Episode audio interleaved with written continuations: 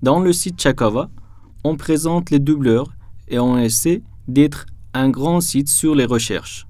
Ce site essaie de présenter des matières très intéressantes sur le doublage.